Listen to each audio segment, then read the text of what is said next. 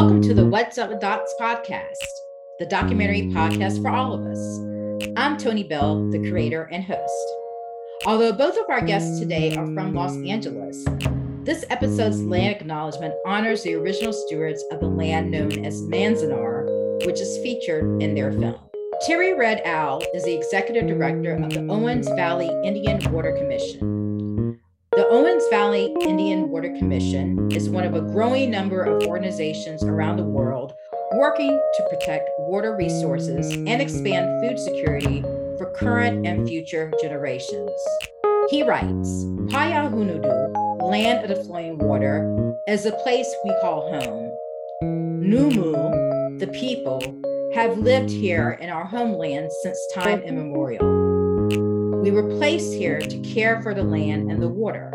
Payahunadu is located in what is called the Owens Valley, which is nestled in a deep valley 75 miles long in California's eastern Sierra between the Sierra Nevada mountains on the west and the White and Inyo Mountains on the east. The Numu lived in harmony for millennia, stewarding the fertile land and natural resources. We irrigated vast swaths of land using ditches and canals dug by hand to grow taboose and navativa. These plants were main food staples.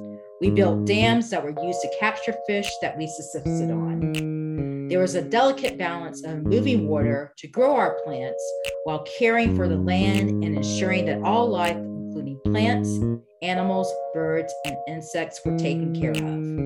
Around 1859, the Numu way of life changed. Miners moved into and through our valley. Then came the ranchers and farmers whose cattle overtook the fields of taboose we subsisted on. Places where we once irrigated were now fenced off, and we no longer had access to these lands. The ditches and canals we painstakingly built using sticks and rocks were now controlled by cattlemen. This led to major conflict that ultimately resulted in the United States cavalry forcibly marching over 900 men, women, and children out of our homeland in 1863 to Fort Tejon, a place foreign to us over 250 miles away. The What's Up Docs podcast embraces our commitment to Indigenous rights racial justice, and cultural equity, not only through this statement, but also in our programming and relationships with Indigenous communities. We'll include a link to Terry Red Owl's full article on this episode's webpage. In this episode, I speak with director, producer, and writer Ann Kaneko and producer Jin Yoo-Kim about their latest project, Manzanar Diverted, Where Water Meets Dust.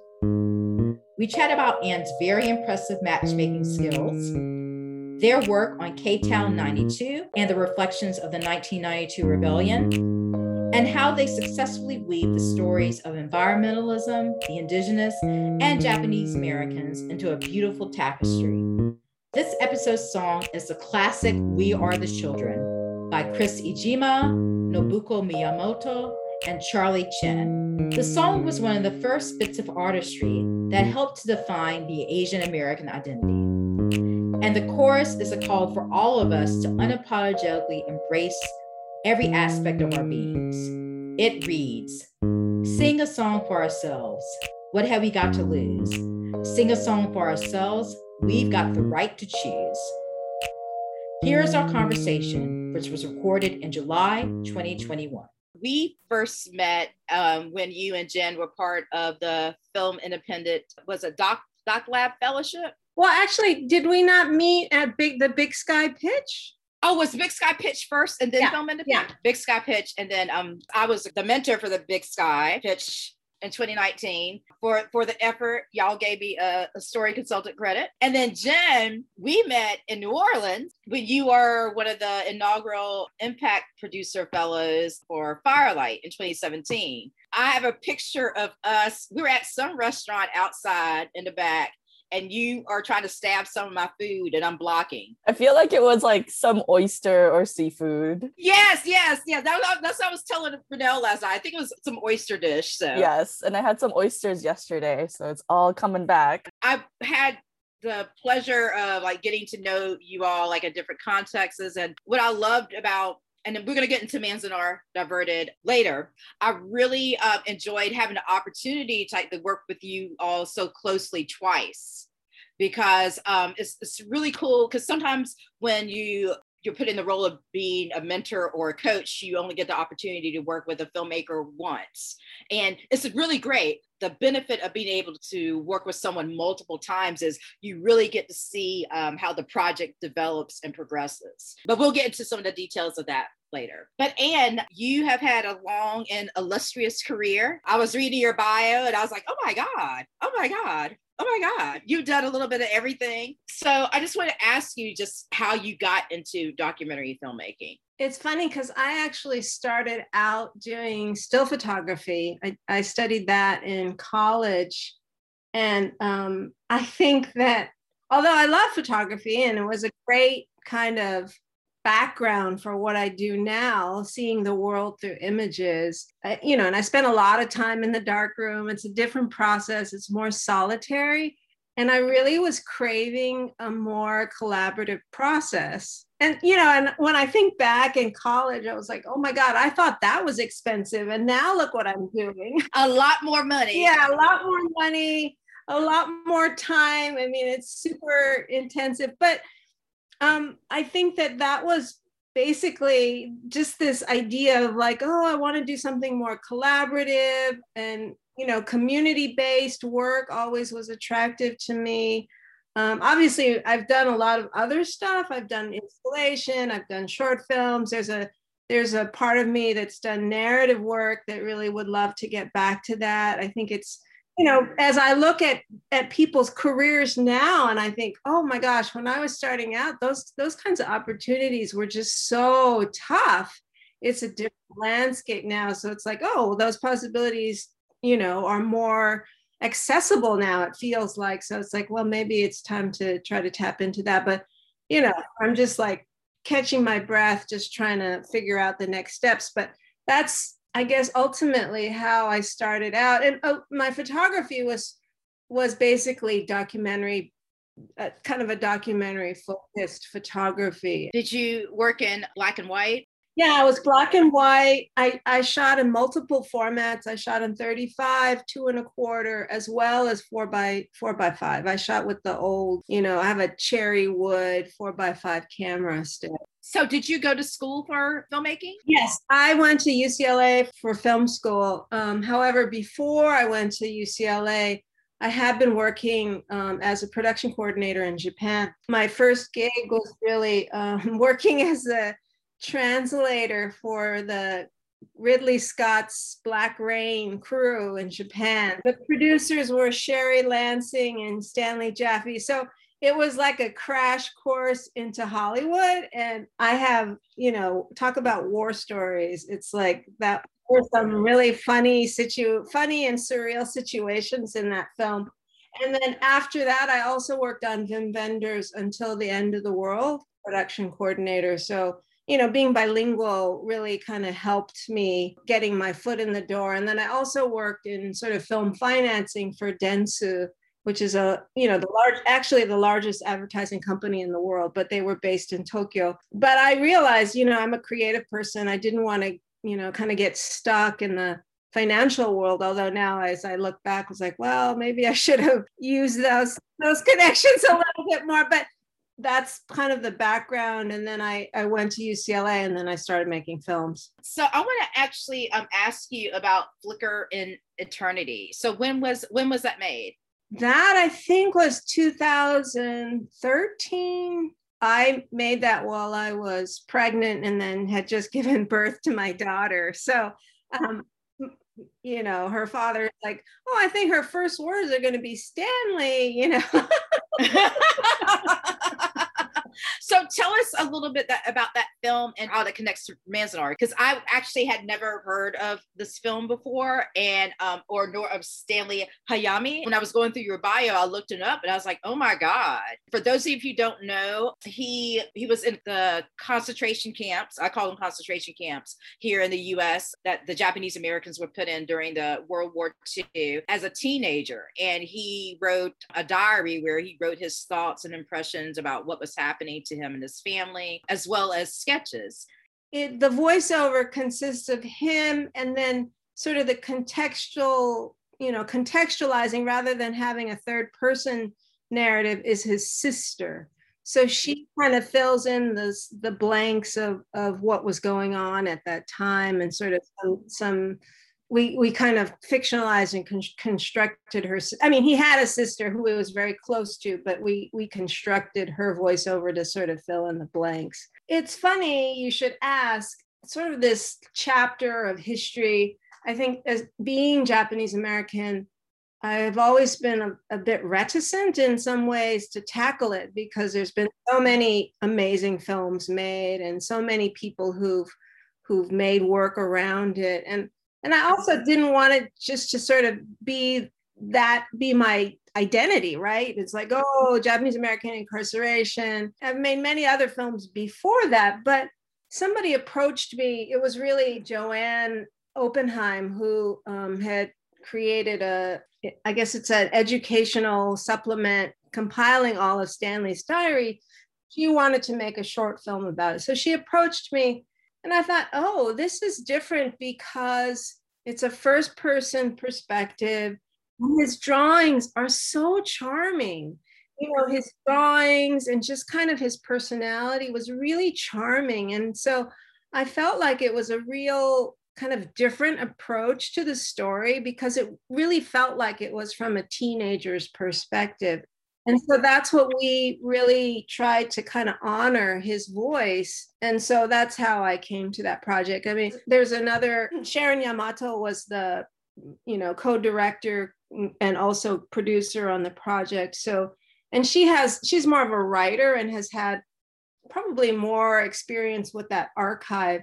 So, and I, I definitely have more kind of filmmaking experience. And I was also interested in the film because it you know would be an opportunity to work with animators. So that was really fun. We had a couple different animators and just trying to figure out a, a low cost but effective approach. It was you know it was interesting. After having made that film i, I guess i also was feeling more comfortable with sort of working with this history. In your family is this uh, something that your parents talked to you about?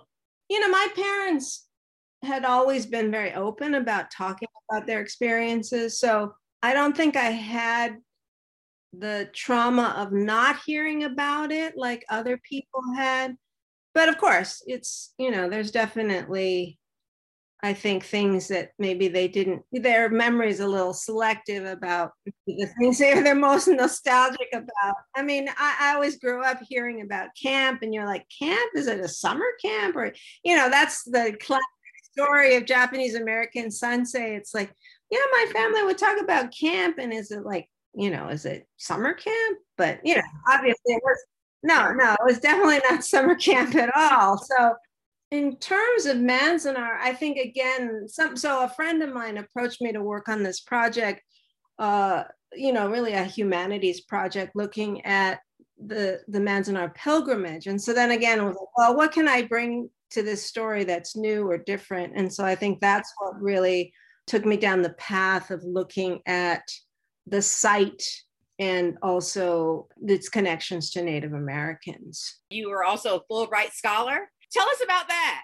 The process of applying and like what, what you did. Oh, I so I applied for a Fulbright to go to Peru. Actually, I think I applied for a Fulbright to go to Japan before that. I didn't get that, but I did get a Japan Foundation Artist Fellowship. So that was kind of at the same time. So that with that, you know, so with the Japan Foundation Artist Fellowship, I made a documentary about undocumented workers in Japan, and then with mm-hmm. with um, the Peru Fulbright Fellowship, um, I applied to make a film about, you know, really it was looking at Fujimori and its his connections to the Japanese Peruvian community. For our listeners, he was president of Peru. The now deposed and imprisoned president of Peru. It was kind of crazy because I was actually in the process of finishing up a short musical that I had made through the AFI directing workshop for women. Uh, so I delayed as much as possible going to Peru on this Fulbright.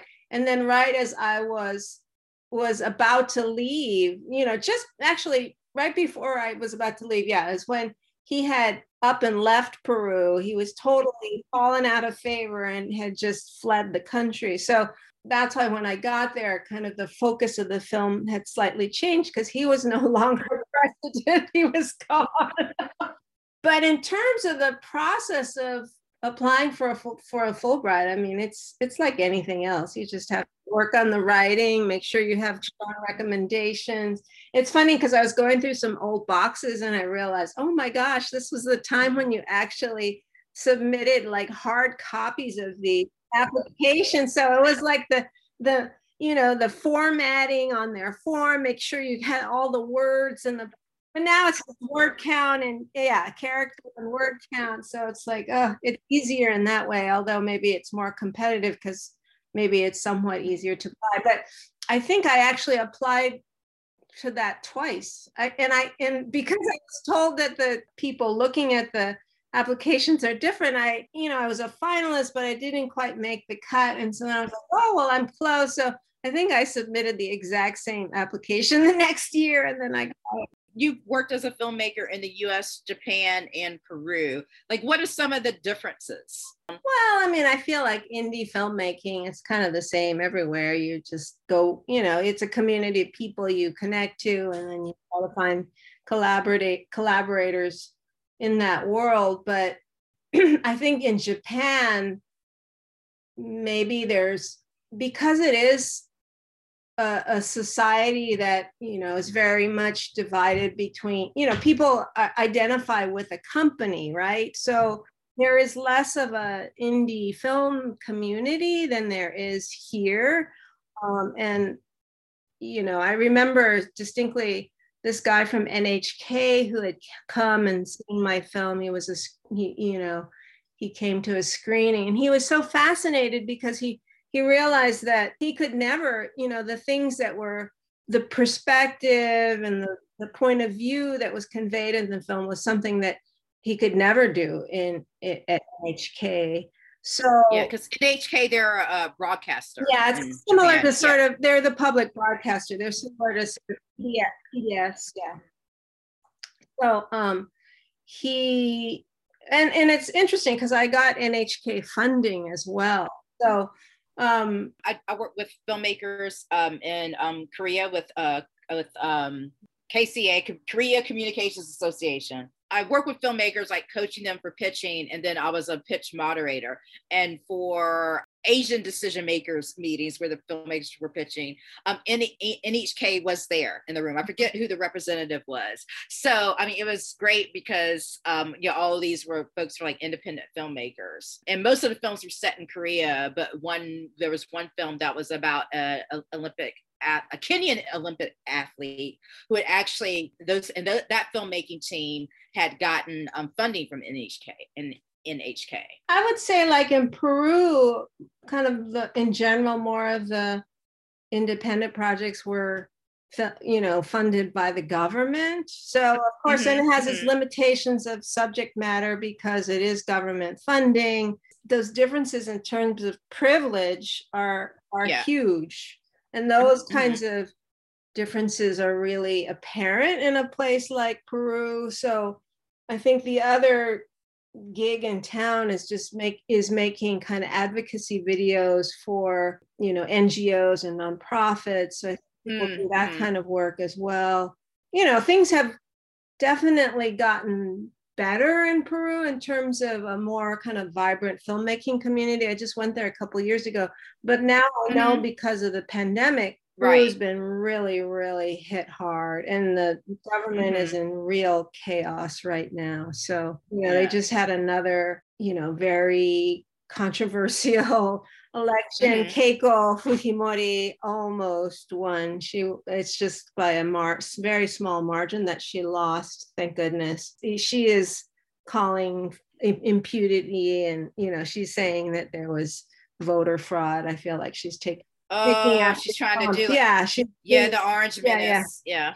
yeah. Mm-hmm. So, um, mm-hmm. so, but Peru, I mean, has been really hit hard by COVID. I have many friends who've you know, who are not well now. And it's just really devastated the economy there. Speaking of COVID, um, Jen has done many things, but I really want to ask you first about the Asian American Cobra project you did. Spam Fight was like a two and a half minute commissioned piece by ADOC, the Asian American Doc Network. And it was in conjunction with a bunch of other organizations. But it was an initiative to try to get um, filmmakers to make something from the point of view of Asian Americans about how we are surviving COVID because there's that extra layer of the rise in anti Asian hate crimes. So um, there was a call put out for like, you know, just a short story. It could be anything.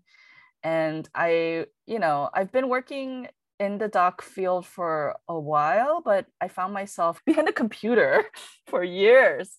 And I haven't been on set for like such a long time. And I think that creative itch kind of came back because um, you know like I I ended up being more of a producer, but I started out my filmmaking journey to try to direct. So like somehow along the way, I just kind of became a producer, um, which I'm happy about, and I like enjoy producing. But I think there was always something in the back of my heart and mind that kind of wanted to get my stories out and my creative juices flowing again and so this was like a very like low stakes low bar very like little you know kind of like a little project that i could do at home and i think because of the restriction of covid it was kind of like okay maybe i can find a story that i could film by myself inside my home during this global pandemic, right? I wasn't really going to like interview anyone or anything. When were you shooting this? It was between March and May. I don't like exactly remember, but it was like basically right after lockdown happened. And then my friend is her name's Margot Sito, and she wrote this article about she has a live-in boyfriend who's vegetarian, and she herself is like a meat eater. she loves she loves spam, so she's obviously a meat eater so she wrote an article that that basically tied in how she really needed to eat spam but her like you know white vegetarian boyfriend was like what you want spam to come in the middle of a relationship? Like do you really want a relationship to be like eh, you know broken up or ended because you really want to eat spam? I can't stand the smell. I think it really depends on the person because like for me like I could never be with someone who doesn't eat similarly to me because it's just for me it's more of an inconvenience. Like I just want to not make several meals so even like when I choose to go on a diet like I know what it's going to take it's going to be me cooking my own meals on top of cooking like my family's meal because I'm the one who cooks everything which is totally fine because my husband cleans everything and I hate cleaning I only cook actually I don't do anything else that's cool. So you never have to do dishes? I don't do dishes. I only do it sometimes, like when I feel guilty because I took everything out of the cabinets. Most of the time, like my husband like does all the dishes, he vacuums, he does all the laundry. I've never done a load of laundry. Like since we even started dating, I never did a load of laundry. He does all the bedding. He like he he like vacuums like 10 times a day. Does he have like brothers? No, he's an only child. Damn. Okay. you know, as much as I complain about cooking and stuff, like that's the only leverage I have in this relationship. So like if I, the moment I stop cooking, I'm gonna have to like clean and I don't want to do that. So Right. So like I cook everything. I love that. I, I, want I want one like him. What is your reality Anne? Let me just say that is not my reality you have a real good girl. I had negotiated this. Like, I think even in our wedding, I kind of like reminded him, like, I was like, I love you because you do laundry. Did you put it in the vows? I will have to dig up my vows somewhere, but I remember saying something about how he, like, you know, puts the toilet seat down, he cleans all the time, he does all the laundry, and I will make him delicious food for the rest of his life some version of that. I don't I don't like till death do us part. But yeah, like, I love that. That's perfect. Like, this is our setup and it's gonna work. and how long have you been married? 10 years. Actually, like Anne came to our wedding eight and a half or nine months pregnant. So like her daughter is the same age as my relationship with my husband. So y'all known each other all this time. Yeah, actually even longer. I've known Anne since 2007. And this is the first time y'all worked together with with Manzanar? So she was my mentor in the visual communications armed with a camera fellowship. You know, we started off like that. And I think that was the first year Anne was the mentor for that program. Yeah. Yeah, it was the first year. I met Anne in 2007. I met my husband also in that same program. So that's how the three of us know each other. Wait, so he's a filmmaker too? Actually, like it was it was really funny because during the Armed with a Camera Fellowship, it's like eight or ten of us, like a small group of people, and everybody was going around introducing themselves. And when it was his turn, he was I think he was possibly the oldest person there and because we were all like in our young you know early 20s mid 20s and he was like pushing 30 it was his turn to talk and he was like you know i'm i'm a filmmaker and i just finished making a feature documentary. I think it won um, the best like audience award in the previous film festival with visual communications. And i was like really mad. I was like why the hell are you here? Like you've already emerged. Yeah, you I have success. Like, this, yes, you, I was like, you are you have emerged past tense. Yeah, I was like, you're not emerging. Is, yeah, I was like, this program is for emerging filmmakers. Like you already won an award for best documentary. Like you're taking a spot from someone who like should actually be here. So I was kind of like annoyed at him at first, and then and then like through the fellowship you know he was always the one who was like there on time.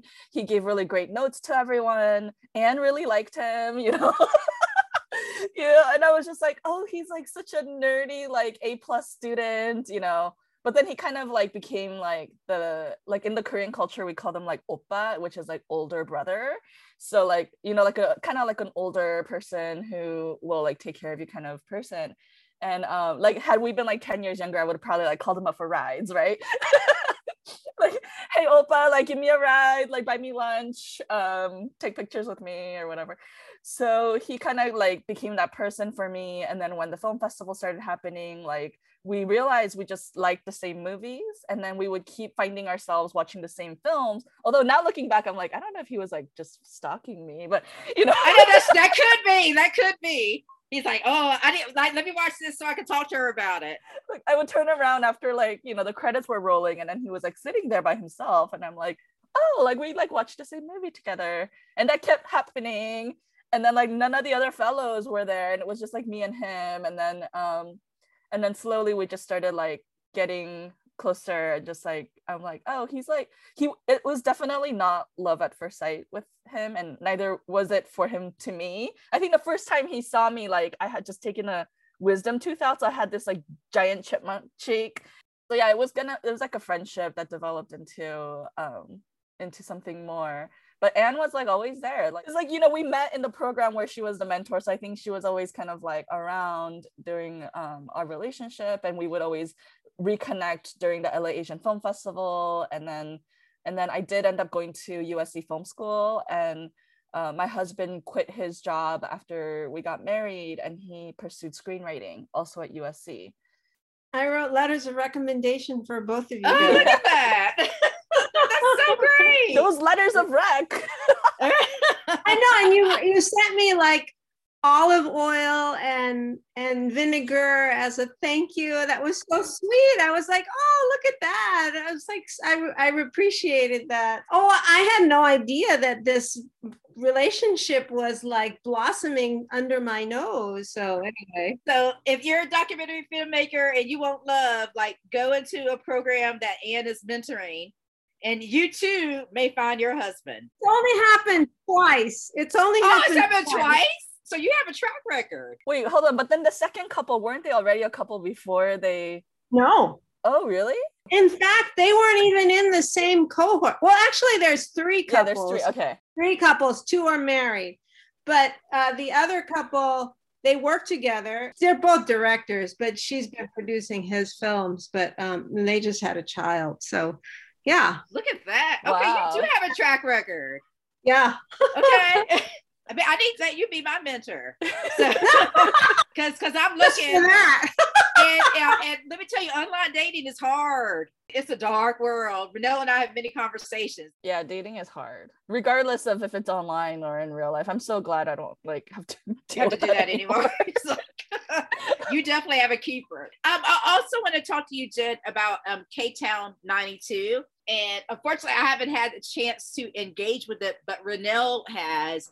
And when we were talking about what we wanted to usually meet the day before the podcast, and I go over notes and like questions that we're going to ask, Renelle let me know that K Town 92 is unique because it's an interactive documentary.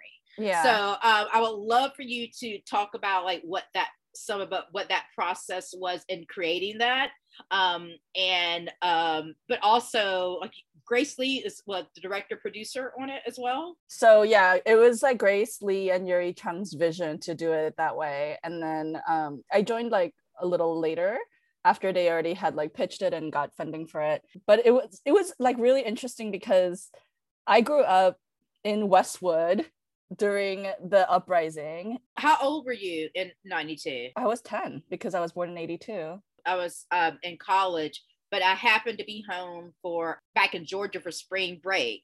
And I remember I was getting some braids put in in um, the Atlanta, the Clark University area.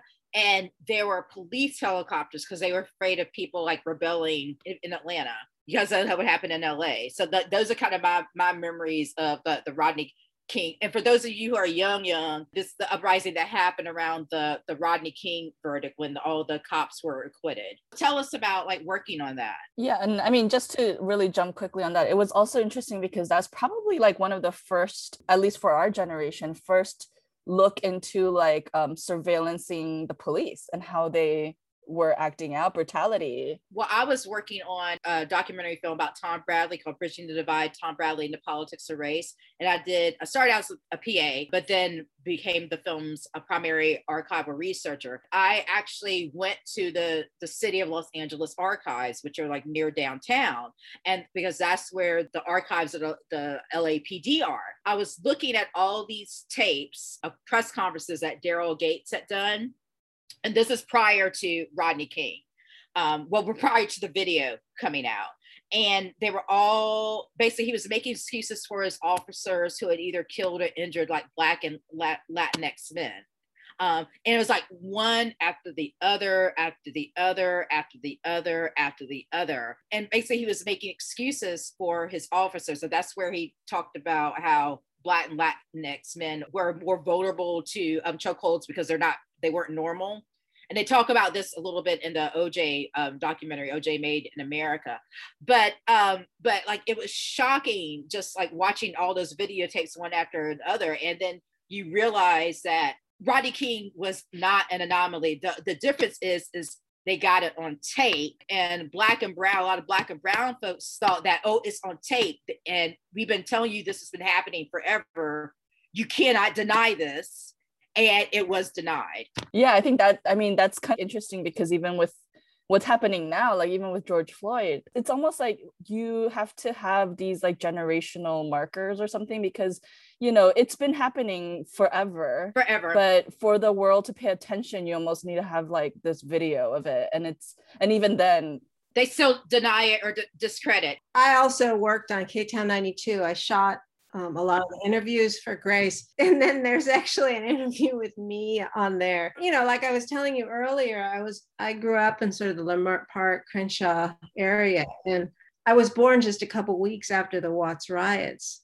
So I think for me, it's like Rodney King, even though I didn't experience the Watts rebellion, it's such a flashpoint in my family and in in my own history. And then to be to witness the Rodney King rebel, you know, the the re- rebellion. Then it was just like, oh my God, it's all over again. Kind of want to go back to that moment um, because you know we're all from like different generations. Jin, do you remember like what you were thinking like as you were watching this on the news, like when you were like? Yeah, I mean, like the reason why I got in, interested in K-Town 92 is because growing up, like I was very close in the Korean community because you know, even though we lived in Westwood, and that's why I knew we were safe because all the police were protecting the white neighborhoods, and Westwood was very white at that point. And um, but I was the me, my grandmother, and my brother were the only ones in Westwood, uh, you know, along with my cousin. Um, but the rest of my family were all, in Koreatown. So that was like 20 people living in Koreatown at the time. And we saw them like every weekend. Um, we had two sets of family from my mom's side and my dad's side all living in Koreatown. And so I remember during that time, it was really scary because we knew we were fine, but like the rest of our family felt super vulnerable. And although like the fires didn't reach the residential areas that much, I remember my uncle telling me because he was living in I think now it's called Rampart uh, village or something. It's like on Occidental and like uh, Third Street or whatever. And he um, told me that he saw someone try to burn this multi-unit. I think there was like 200 families living in there.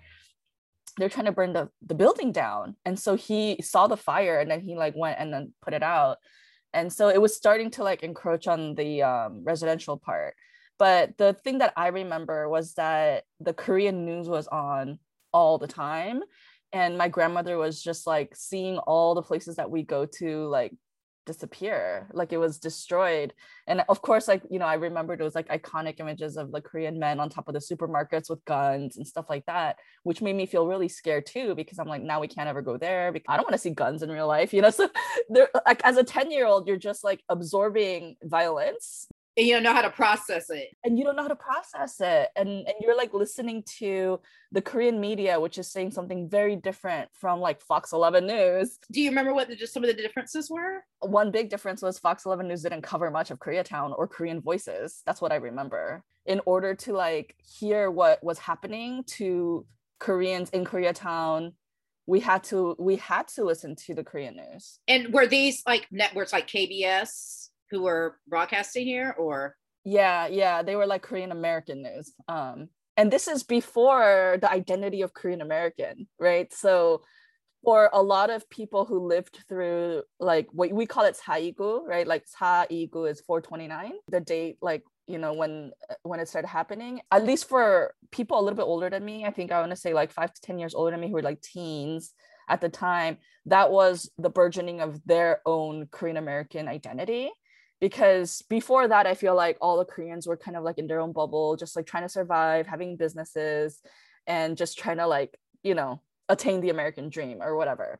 And they weren't thinking about like other people's histories. They don't learn for example like how to be a good citizen in you know non-asian poc neighborhoods or like how to give back to community or like they basically a lot of you know, and when I look back, especially when I was uh, doing a lot of the research for K-Town 92, like some of the stuff I found was um, a lot of the newer immigrants, like they came with like white supremacist ideas because, you know, the media that they imbibe, like in Korea at the time, were made by white uh, filmmakers or like white news. So they're already coming with like predisposed like racist ideology around like who are the quote unquote good Americans and who are the quote unquote bad Americans so in a way that they're like embodying white supremacist ideas by the time they even like get here. And then once they get here they're not like you know making the active effort to become like anti-racist or like trying to learn like black history or like latinx history or indigenous history right? And of course that's also like a newer thing i feel like back then in the 90s no one really cared about anyone else. Yeah i mean everybody was kind of in their yeah in their own worlds yeah because the college i went to there was like african you know there were african american there was asian american um you know majors but everybody was kind of like in their own worlds and like we were kind of like well at least at my college we did kind of like work together because my college was predominantly white. But uh, it's not like it is today. But then back then like i i did have a really hard time processing what was happening. And I, I was like i don't know what we did wrong. It feels like we did something wrong that you know koreatown was targeted. And but i you know i didn't have answers to that you know at like 10 um, but I do remember like when there was like the cleanup effort happening, like I was there with my family cleaning up and like painting. And I remember doing that like through this church that I don't I didn't even belong to.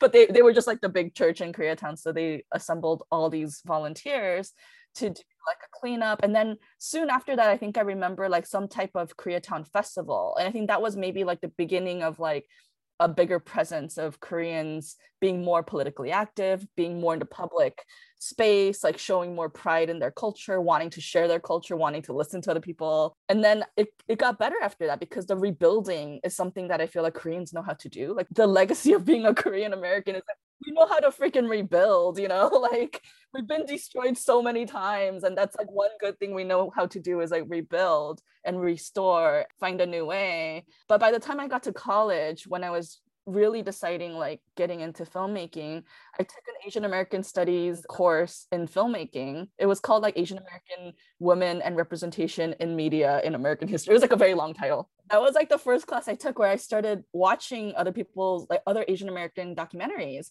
and I saw Grace Lee's um, documentary, and I remember thinking like, "Wow, she's like amazing." She became like my idol, like documentary filmmaker idol. And then uh, when I got to LA, I had an opportunity to intern for the Grace Lee project. That was when she was making it, and then I remember like transcribing some of the interviews that she was doing, and then I just kind of like kept her in mind, and I was like tracking her career, obviously and then when this opportunity came up for k-town 92 like i was already like in the A-Doc network by that point and or i think it was like happening at the same time.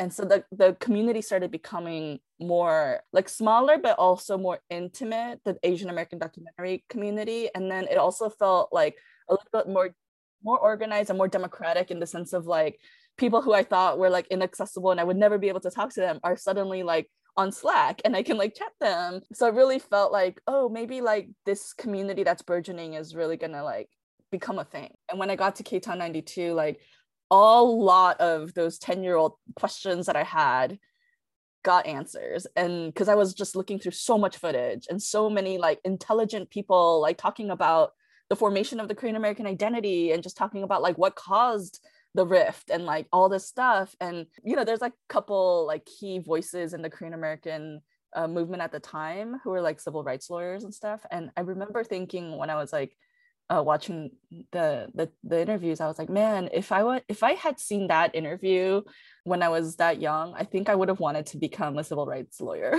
But i didn't know what that was at that time but yeah, I think the interactive element of the website is what's really interesting and different about it. So the thing that I really liked about it is that it really questions the role of media and how media was involved in portraying or misportraying the story and who got like you know grace lee always says who gets to tell the story right and that's like what she always says because that was also part of the formation of K-Town 92 was like, here's a way where you could create your own story by listening to everyone.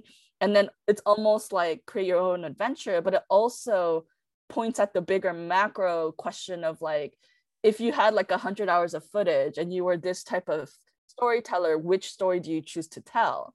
And that was one of the biggest problems in 92, right? Was that you go to Fox 11 News, they tell whatever story they want to tell and for me to like want to hear the korean story i had to go to the korean channel you know and so that whole the question of that was answered in my time on k-town 92 that it was like it is subjective. Even news is subjective. Even like things that you expect to be objective is not. And really it's in the power of the person telling the story. And that's also like the weight of um, what we have as filmmakers and the responsibility we have to bear is like knowing that. Right. Because we always bring ourselves you know no matter who we are we always bring ourselves. It was interesting sort of rethinking that moment.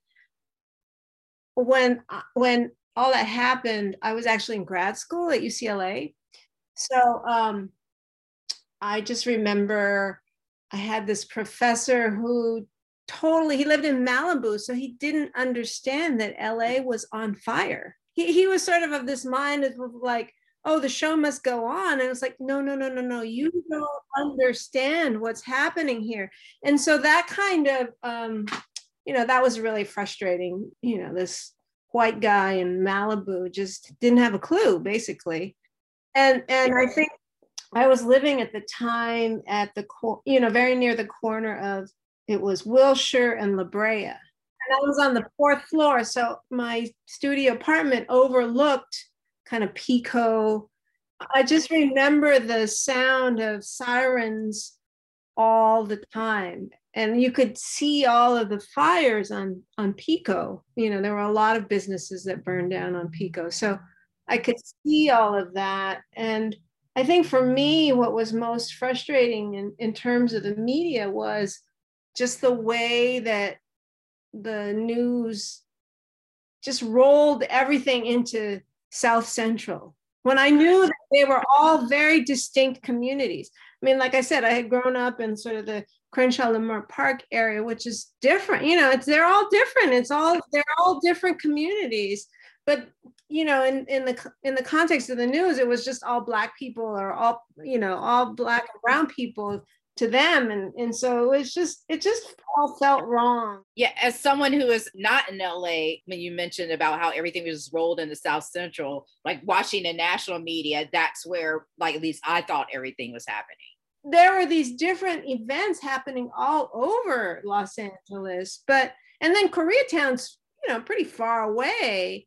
And then of course i remember you know you just these images of these you know korean men on top of the building but you never really heard what what their side of the story was so i mean i was very aware at that moment of just like oh the media is just totally getting it wrong and i also just remember people who i was in grad school who were like oh we're going to go down and film what's going on and it's sort of like I don't know, unless you got a reason to do it. Most of these people are white people, right? So I'm like, uh-uh, you don't get it. It's like, why go down there if you're just gonna go be a looky loo? You could potentially get hurt because it's real. It's totally real. It's real. This is real it's life. Real life. I mean, it's just like I grew up walking down the street and you look people in the eye because it's like that's the way you do it so that you don't, you know, it's a survival technique. But if you're not from there and you don't know how to like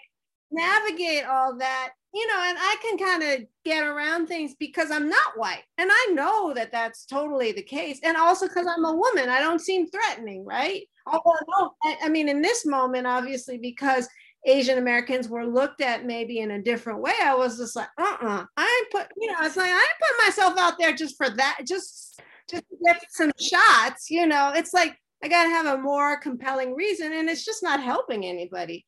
So, I mean, I remember, you know, people in film school like that. And so now, you know, when people look for documentation, it's sort of like, oh, they they have some photographs, and it's like, oh well, I guess there, there's that worth.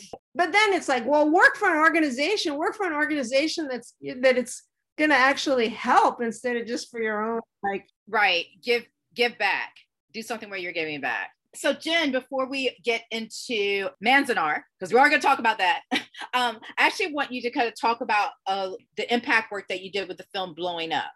Working within a broken criminal justice system, a team of rebel heroines work to change the way women who are arrested for prostitution are prosecuted. So it was it's a verite documentary that really is kind of like a look into this one judge. My part in in the impact for blowing up was pretty small in the sense of like I was just doing the LA theatrical panels before the LA theatrical uh, run. So that was like a one week run of blowing up in the theaters in LA. So like my position for that was like trying to find different conversations to have at the end of the film, post screening discussions, and every day looked different. So we did one with like Thai CDC, which you know I have a friend who works for Thai CDC which was largely a cultural organization that turned into an anti-human trafficking organization. A lot of it was through her work because she's an attorney. And um, there was like a huge bust like a couple years ago, and I think in SGV somewhere, and they, they just found this like huge ring of human traffic victims. For those of our, our listeners, SGV is uh San Gabriel Valley. So my friend's job was like helping women that were trafficked re-enter society and to help them like find um, security safety and also just like access to housing and new jobs um, rehabilitation and all of that. So like for like so that was like one of the conversations we had uh, one of the nights. And that was great because you know we had a lot of lawyers show up and we were able to offer like continuing education credit so they could come to the film and then they had to like bring a little paper saying that for y'all to sign that they come to the film and then they get their C. Yeah, like I don't think I did much of the signing. I think it was all through the Thai CDC. It was also like a big learning curve for me because like as an impact producer, we're always trying to think of ways to incentivize audiences to engage with the film and to really like not just like watch it, but to also help us like design like what the takeaway might be and like how could it be um useful to certain groups of people, such as attorneys, right? And since the film was about the criminal justice system, it was about Judge Toko Serita. Thank you, Ann.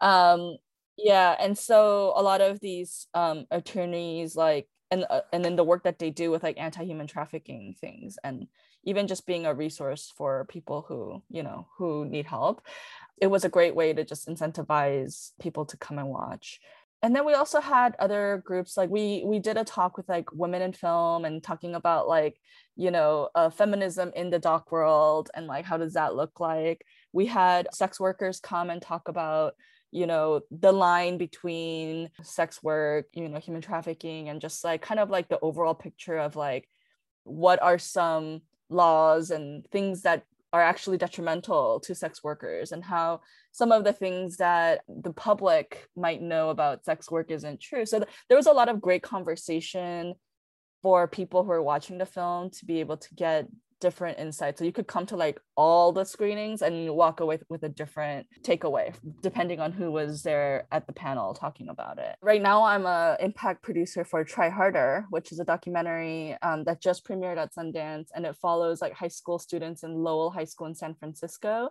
um, which is I think the number one public high school there. And it follows these kids as they embark on the college admissions process and it a light-hearted documentary but it still gets to like the issues of like stress mental health and the overwhelming pressure of like having to succeed. And all of the kids are like high achieving kids because at school i think it's changed now. It's more lottery based now but before when the film was being made it was the kind of high school where you had to test in. So everyone is a nerd. It's cool to be a nerd in this high school. The impact campaign for that we are talking to a lot of mental health professionals. And one of the things that i'm bringing up again is like we have to offer like continuing education credits. You know like if we're doing a screening at a mental health conference for example and it's just another way of because it is education right? These documentaries we are now the experts in in these issues that we're talking about. And a lot of times like people are going to refer to our documentary as some resource in order to like make their point or like understand someone better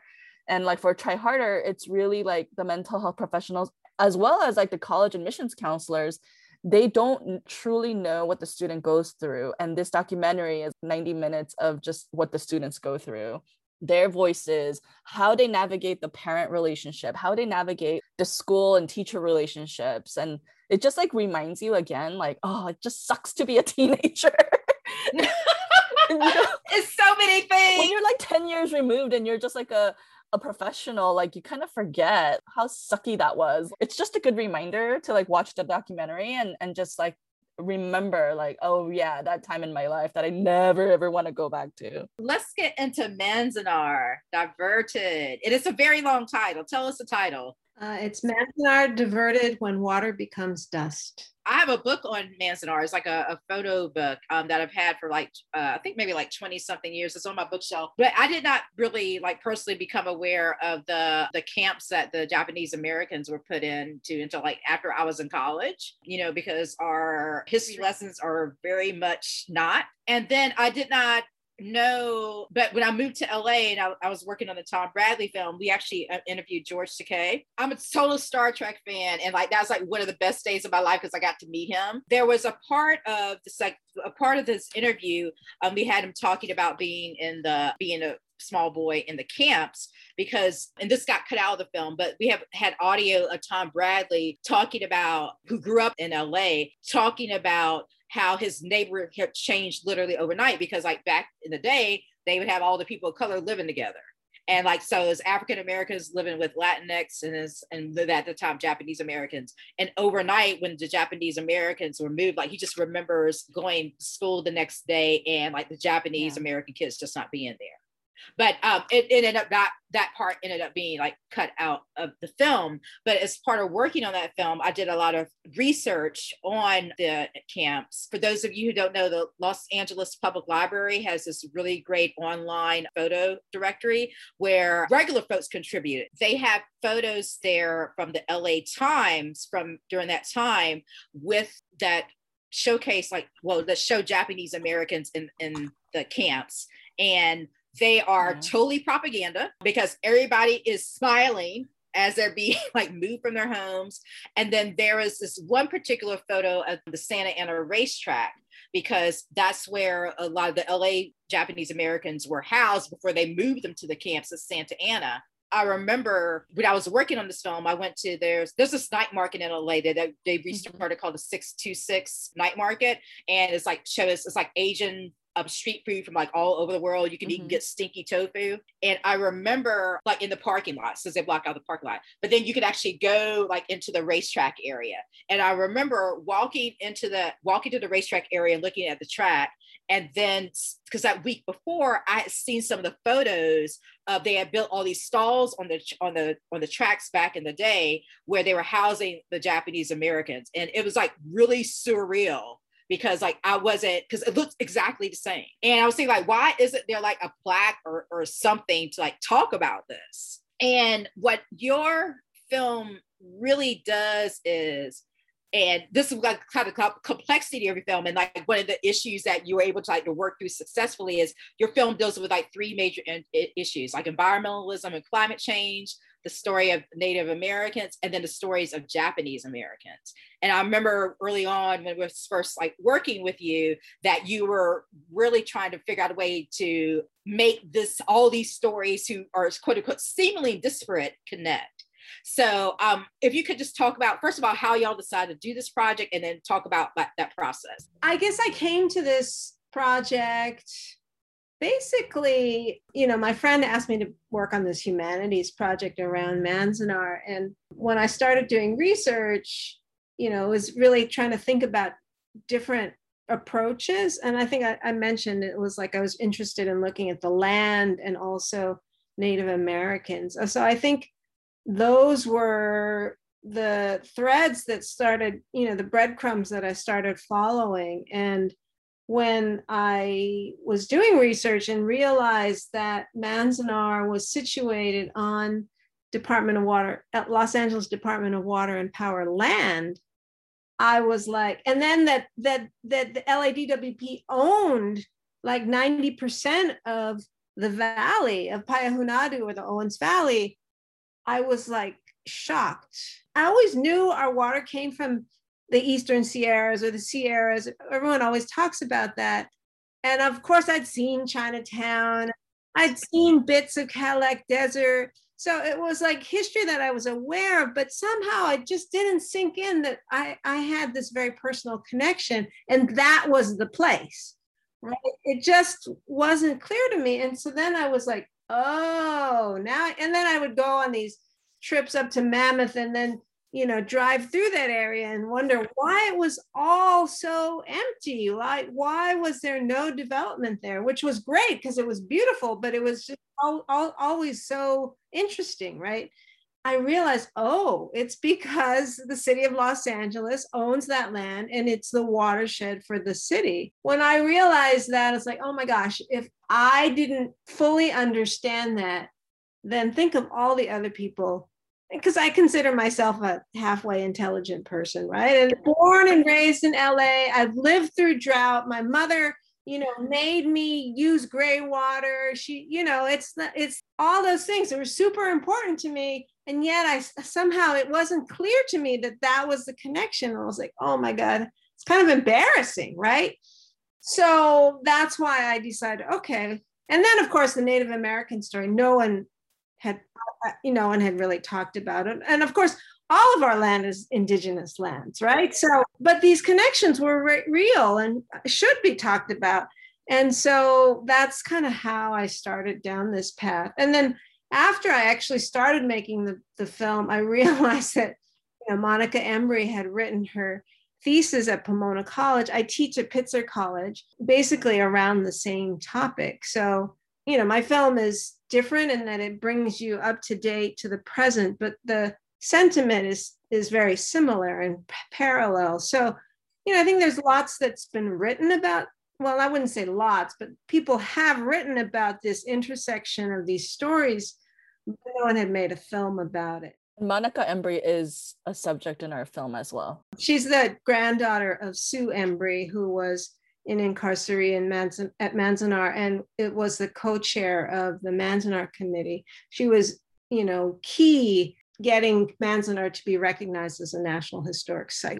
So she's a very important activist. Yeah, that's kind of how this film sort of started. I mean, it, it started as a short film, and then it, I realized the scope of the film was much bigger, and so it just kind of grew and grew and grew. And and yes, it was very challenging to try to fit these pieces together, but somehow I think it was important to always return to this metaphor of water, and that that metaphor of water is what was going to carry all of these stories together. And um, y'all had your uh, your world premiere at the Big Sky this year, um, Documentary Film Festival. You did a lot of talks. But Jin, um, how did you get onto the project? As I mentioned, I knew Ann since 2007. Yes. She got you your husband. I, I owed her something because she helped me get married. Right. No, I'm kidding. that, that's your compensation. That, yeah, that's how it's written in the budget, right?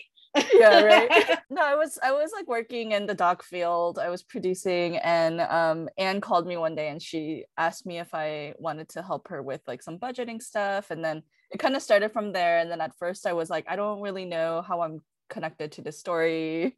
Like I don't I'm not an environmentalist. I'm not, you know, I'm not a uh I'm not Japanese American. I'm not indigenous. I'm and I just kind of like was helping Ann because I owed her, right? you got uh, a husband. Yeah. I'm kidding. Um, but I wanted to help Ann, you know, and she's always been there for me. So I wanted to help. And then I think as soon as I saw, I think it was like the article from, I think it was a Rafu Shimpo article. And I read the um, article and then I read her like treatment. And as soon as I read through what the project was about, I was like, this is so important because I also didn't know about this. And as someone who isn't necessarily labeled as an environmentalist, it made me want to do something. And I was like, if everyday um, residents of Los Angeles watch it and then they have the same feeling as me of like wanting to learn more and do something about it, then that's a powerful impact. And so the impact and the potential impact of the documentary really got me interested into um, being a part of the project. And I also want to say, you know, when Ann was saying like, you know, she's she's third generation Los Angeles resident. Um, she is, you know, a bright person who is really interested in like environmental concerns, and she's Japanese American and she also didn't know about it. Well i think that there's a reason why you didn't know about it. There's a reason why these histories were kept from us. And so i think like um, that really spoke to me as just like as a filmmaker of like we are trying to tell the stories that were not meant to be told because they were you know intentionally kept away from us. Because if if everyone just imagine like if all of los angeles knew this story what would happen? And how, what would the position of the ladwp be lo- looking like and so that that's the reason why they don't want us to know this and that's the reason why we have to tell this right? And so that's really like kind of um, also like the overlapping histories how so many documentaries have been made about manzanar. So many documentaries have been made about water issues. So many documentaries have been made about native americans. Um, maybe not enough but you know there like if you look for it there are doc- documentaries about all these different communities. But i think what was interesting is that um, all of these things happened in a very similar time frame and we're not seeing the overlap. The important part about, about seeing how these things overlap is seeing how we were always in community with each other but that is not being told to the next generation. So then that key component of like hey we were always here together. We were living side by side this was the interaction between our communities. This is how we got together. This is how we fought off a bigger foe. Like all of these those are the important messages right? Not like oh this is an insular like yes those messages are also important. Like oh this happened to our community this happened to our community. Those are also very important. But you also have to know what happened to other people because that's also part of the information that the government or the bigger powers are trying to make sure we don't know. They don't want us to know that we, there's a history of folks working together in coalition to, to, to make change and to go against the Goliaths and because they they they require they rely on that divide and conquer. Exactly. And they don't want us to know that they have built these racist infrastructures that forcibly removed and incarcerated people that were continuing to be recycled to use against other new groups of people right like if you just look at these like things that still exist like in fort sill for example that was like where Geronimo died. That became like a boarding school that became where Japanese Americans were incarcerated. Migrant children are being held there. And some are still in cages, y'all. Even though, like, we it's not in the news, you know, because we got the new president and racism is over because Kamala Harris is vice president. Um, but uh, there's still kids in cages. Yeah, and I think we really have to look at not just our own histories, but how these structures and racist laws are just being um, like repackaged recycled it's doing the same thing it was always designed to do you know from the get-go and just seeing how even like um, a lot of like the concentration camps for japanese americans were on like native american land right i mean yes all of the us is native american but it's like um, on reservations or near reservations, or they were like like when we were in Montana in Missoula when we were doing the pitch for Big Sky, we went to Fort Missoula, and that fort was built to fight off Native Americans. But then later on, it was used to incarcerate Japanese Americans. And so it's like how many of these are we going to keep finding? And how many how enraged do we have to be to dismantle these systems? Because yes it's like it is a bigger systemic thing but there are actual like edifices that we could destroy you know? Yeah so like it doesn't keep happening. Yeah. Um yeah and i mean i think that's the importance of like making sure that we know um, one another's histories and um, understand how they overlap. And you all did just such a phenomenal, phenomenal job of that in the film, particularly like visually capturing that idea visually. Renelle and I were talking about the film um, yesterday. We were discussing how, particularly with the archives, you really did the way it was edited you really got the sense that okay what's happening in the past is still happening in the present.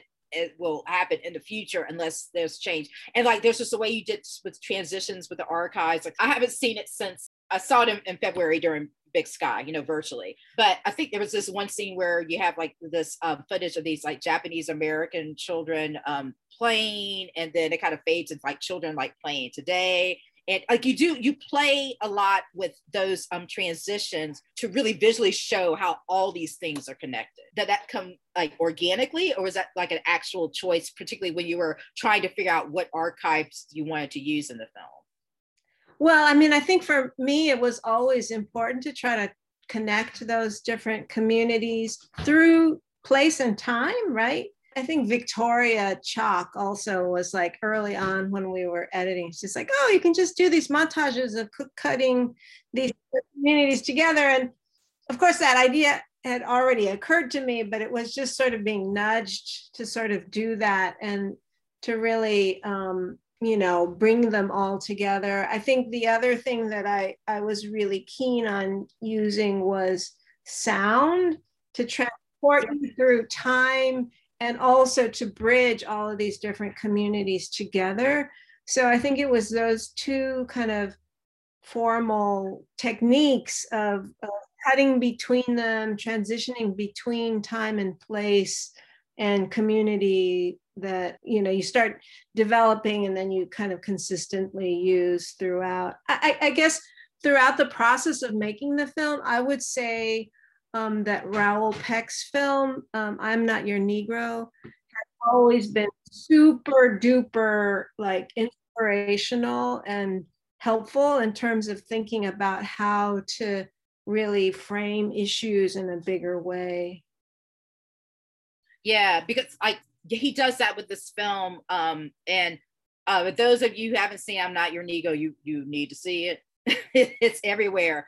But he does this really great job because um, basically in the film, uh, the film has a lot of James Baldwin's critique about like critiques about Hollywood and how it um, how it ties in with white supremacy and the propaganda around that. But in the film, visually, they do a lot. They show like clips from old movies, but then they show clips from like present day, and then um, but they do a really like a, a, really interesting job of like blending um, the, all those various um, elements of the past, the past and the present. Jin, um, can you I'd like you to talk about because um, I've been following the film on Facebook and these past couple weeks you've done looks like y'all have done some community screenings like some outdoor screenings um can i like you to, to, talk about that Yeah, we just did like a four night community screening in Payahunadu where we filmed, um, also known as the Owens Valley. So we started, we were like trying to think of um, how to do this screening along the LA Aqueduct. So we started from Mono Lake, like Lee Vining,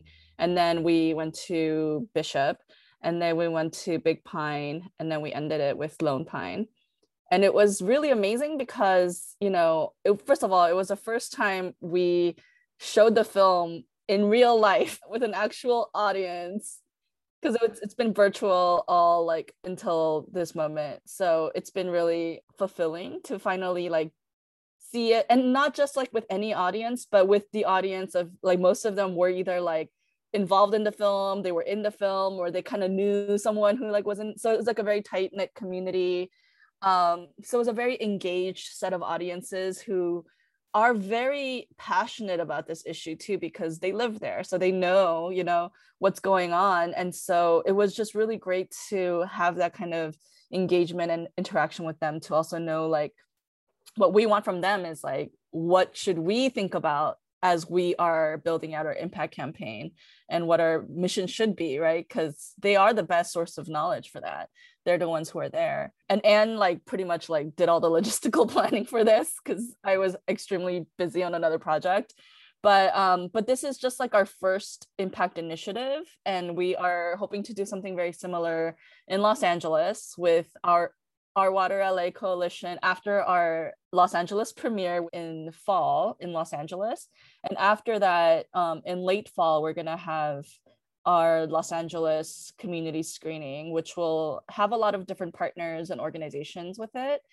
And um, we're also trying to develop this companion piece. It's an augmented reality visual sound bath meditation experience so we want to create this like five minute piece where you know any viewer even regardless of whether you watch the documentary or not what they will see is like three different site specific soundscapes with the visuals of um, you know owens lake also called Pozziata initially called Pozziata and then also manzanar um, historic site and then a running creek and how how that land should look like and then just we're gonna incorporate the soundscape and the music and and um you know heavy sound design to like really make sure you feel like you're there. And the whole purpose of this is just to have a little meditation moment alone and also to walk away feeling like that much more connected to the land where you just like really are curious about what your part is and like how you can make your relationship with land stronger and maybe it'll also um, make you curious to learn how you can be a better better steward of the land that you live on. And also from the land you know you gain access to resources from that might be 200 miles away from you. Um, and we'll have a little bit of a written write up accompanying you know the, the visual thing so that they know like you know they can always watch the film if they want to learn more. But really it is it is something we wanted to on an emotional level have audiences connect themselves to the land. So it's not just like educational but to have an experience. Because when you want to change like hearts and minds you really need to find something that will emotionally connect to audiences to spark that fire in them. It was so wonderful to reconnect with ann and jin and I was particularly moved by their reflections of working on K Town 92 and how the film really helped them get clarity around both of their lived experiences. Both Ann and Jin understand that making a documentary is a huge responsibility. And to quote Grace Lee, part of that responsibility is asking the question who tells the story? Many of the stories that filmmakers tell were not meant to be revealed. So, in some ways, making a film can be an act of resistance. At the end of Alice Walker's Possessing the Secret of Joy, she writes, Resistance is a secret of joy. Thank you so much for listening today. And if you like this episode, share it with a friend. Please remember to rate, review, and subscribe on all your podcast platforms. When you give us that five star rating, it helps to make people more aware of our podcast. And our next episode, we head north to Montana as I speak with Blackfeet sister and brother team Ivy and Ivan MacDonald. Visit our website at whatsupwdocs.com. That's whatsupwdocs.com. And make sure to sign up for our mailing list to get the latest show news. And You can find us on Facebook and Instagram at What's Up. Again, that's What's Up. And remember, keep telling your stories. Today's episode was hosted by Tony Bell and produced by Renelle Schubert. Music is by Sierra Thomas. The What's Up with Docs team would like to acknowledge the traditional, ancestral, unceded territory of the Chumash and Tongva on which we are recording this podcast.